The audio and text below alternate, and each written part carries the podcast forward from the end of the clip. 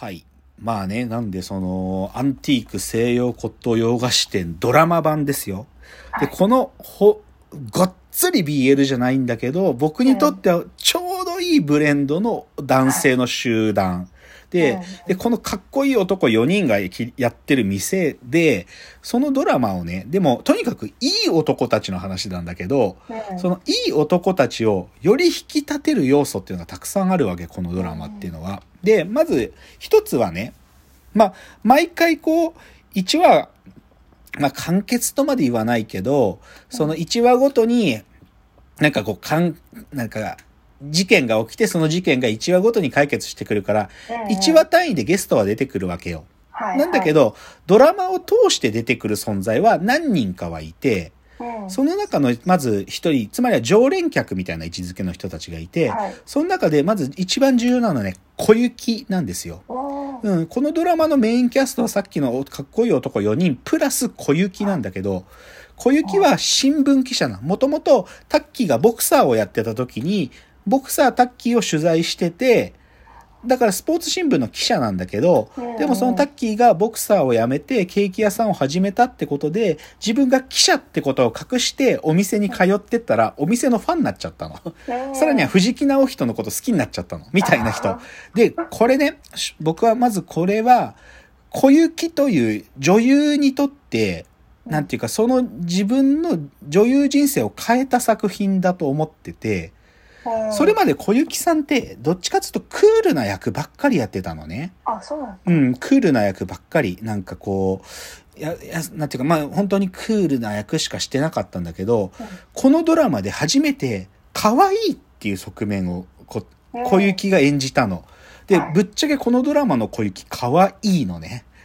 可愛らしいのよ、なんか。はいまあ、抜けてるところもあったり、ドジなところもあるっていうような、そういうクールじゃない、なんかこう、優しい、柔らかい女性を演じてるんだけど、で、その小雪が常連客の一人でいて、はい。だからこのアンティークのメンバーといろいろやりながら行くんだけど、他にどちらかというとちょい役っていうか本当に、でも毎回出てくるので、えなりかずきがいるのね。えなりかずきは、その、まずケーキ屋さんに通ってきて、では、い強い、強い男になりたいんですって、タッキー、タッキーと一緒にトレーニングをしたりもするんだけど、はいえなりかずきがなぜか常連客なの。で、あと、真鍋かおり。あの、まあ、か真鍋かおりがなんかまだね、グラビアアイドルやってた頃に、初めてのドラマ出演っていうのが多分出たのがこれで、で、真鍋かおりも常連客で、で、えなりかずきはこの真鍋かおりのことが好きになっちゃうんだよ。っていう、こういうなんか、ファニーなキャラクターが常連客で、まあ、なんていうか出てくるのね。で、こいつらがまあ周りでバカなことやるのを、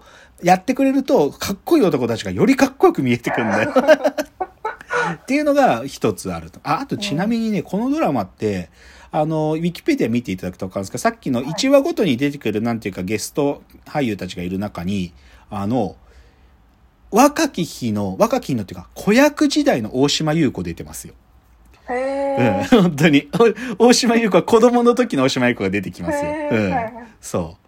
あの、お菓子を作っ、あ、ケーキを作ってもらうね、あの、うん人として出てきますよ。とかいうのもあったりするんだけど、他にもね、あの、まあ、今だとそんなにかっこいいって感じしないけど、なんかね、テロップがよく使われるドラマなんだけど、そのテロップが出てくるのがね、こうテテロップでなんか、し登場人物たちのし内面表現をテロップの演出で表現するんだけど、それがね、タイプライターでカタカタカタカタカタカタって打たれる音が入りながらテロップで出てくるとか演出がすげえかっこよかったりするわけ。ここの当時ね、今見たらちょっと出す古いなって思うけど、でもこの頃はかっこよかったんだよね。で、あとはやっぱり何より、冒頭言ったけど、このドラマは、なんでそこにふ、ここまで踏み切ったのかわかんないけど、とにかく音楽が全てミスチルなんですよ。うんで、これ不思議なもんなんだけど、ミスチルの曲とさっきのかっこいい4人がめっちゃハマってんのね。うんまあ、主題歌は、あの、ユースフルデイズね。あの、にわか雨が通り過ぎてた午後にってやつ。夢のための手を探してよってやつ。これが主題歌なんだけど、別に主題歌だけじゃなくて、本当に全話、これね、ウィキペディア見てもらうと、あの、その、各話で使われてたミスチルの楽曲全部書いてあるけど、うん。それがさ、僕からすると、ど、ど真ん中なのね、全部。なんか、まあ、深谷さんはまあ世代がちょっとまだ、ミスチルの多分、この時代の曲をあんま多分聞いたことないかもだけど、僕からすると超来るわけ、こういうなんか。例えばさ、まあ、第1話ではね、ダンスダンスダンスっていう歌があって、くるくると地球儀を回してとか、こういう歌。はい。あとね、I'll be っていう歌は、これわかんないかな生きてる証を時代に打ち付けろ、チャララララララ流しながら、みたいなやつ。知らないかそう。でもこれいうのが、でも僕はさ、え、何こんな、それこそアルバムの 1,、はい1曲でしかないような曲とかがガンガンあるわけ。そ、の、シングルリリースされてるような曲じゃなくて、アルバムの中の一個の曲だね、みたいなのがガンガン使われてくるのよ。それがさ、超ハマってて、ぶっちゃけ僕の萌えを加速させるんだよね。うん。なんか、第2話だとラララって、そんなラララっていうすっごい優しい歌とかあるんだけど、はいあと他例えばね、ああ、そうだね。まあこれでも名曲だけど、第3話で車の中で隠れてキスをしようって。これさ、深谷さんとかの世代だとさ、いなんか生きった男子がさ、カラオケで歌ったりしない？バラードで。車の中で隠れてキスをしようとか言って。生きった男子が歌ったりするやつなんで、この曲とか、ね。まあでも、あと他にもね、4話だと、星になれたらとかね。星になれたらいいなっていう。長く助走を取った方がよりっていう。とかでもめちゃくちゃテンション上がる曲ですよ。はいまああと、まあちょっとミスチルの思いが僕も強いから他にも言うと、うんそうだな、やっぱり6話でラブが出てくるけど、聞いたこと、これ聞いたことあるんじゃないかな。偶然だね、こんな風に会うたびに君は変わってくっていう曲。あ、やっぱり世代じゃないな。や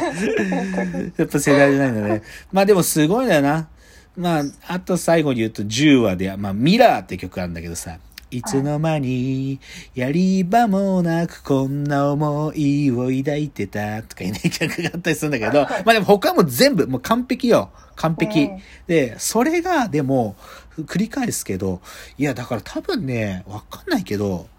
ミスチル、こういう言い方合ってるかわかんないけど、ミスチルの曲って BL 映えするんだと思うんだよね、きっと。うん。なんか、結局やっぱりか桜井さんが作る曲ってラブソングがやっぱりどうしても多いじゃない。ラブソングで、そのラブソングの桜井さんが歌ってる曲、歌って、別にそのラブ、愛し合う関係になってる存在が、男同士でも成立する歌歌ってんで、きっと。うんまあでもそれはちょっと簡単なじゃ、なんか推論かな。でもわかんないんだけど、すごく合ってんだよね。このアンティークっていうドラマと、このミスチルの楽曲たちが。うんだから、なんか、それで僕はより刺激されて燃えたんですね。燃えたんですう。んで、ただね、ちょっとここね、でも、もうさっきから僕燃えた燃えたって言ってるけど、じゃあね、でも、こっからもうちょっと聖地に、一体、でも、僕、私はですよ、何に燃えていたのだろうかと。その、まあ、かっこいい男たちが出とるなぁと。で、演出もかっこいいなあ音楽でミスチルの楽曲もハマってていいなまあ、燃えた燃えたって言うんだけど、具体的にじゃあ一体何に燃えたのか。うん。で、ここを少しちょっと今日は掘るために、はい。でもね、一つ言葉があってさ、それこそ、これは、BL っていうこ言葉が生まれた時から出てきた言葉だけど、うん関係性萌えって言葉があるんです。オタク世界の中に。へで、これはでもシンプルにどういうことを言おうとする言葉かっつうと、ーはい。それまでの男オタクはね、男オタクは、要はキャラ萌えしてたんですよ。キャラクターに燃えていた。例えば、エヴァンゲリオンで言えば、綾波レイに燃えてたんですよ。なんだけど、女性たちの方は想像力がより豊かで、単体のキャラクターに燃えるんではなくて、はい。作中世界に出てくる、あると、あキャラとあるキャラの、その関係に燃えるんだっていうのが、関係性燃えっていう話の、なんていうか起源なのね。はい。で、その関係性萌えを別表現して、だ男子の関係性にフォーカス当てたのが BL なんだけど、はい。だから僕もきっと何かしらの関係性萌えだろうということはわかるんだよ。はい、でうん、で、このチャプターでもう一つだけ言っておくならば、しかもそれは僕はね、あるキャラとあるキャラの二人の関係、うん二人の関係で燃えてるわけじゃなくて、うんもうちょっとか N 人、このアンティークの場合はい4人ですね。はい。だから N イコール2じゃなくて、N は2よりも多い数、3以上でおそらく僕は萌えが発動するのよ。で、しかももうちょっと言うと、その N の中に含まれている男たちのうん恋する関係じゃないことに僕は燃えてるんで、うん。だから恋愛関係の関係性萌えではないんですよ。そこまでは少なくともアンティークで僕が抱いていた感情をちょっと切っていくと、そこまでは明確なの。だから、おそらく自分は関係性萌えの何かではあるんだけど、でもその中の二人の男子の恋関係に燃えるんじゃなくて、うん N は2以上の、はい。でも恋が存在しない関係に燃えてるってことまではうん、少なくとも自分の分析の中でいけたわけ。なるほどだか。らこれでももうちょっと細かく、もうちょい深く入っていこうっていうのが次です。はい。じゃあ次のチャプターです。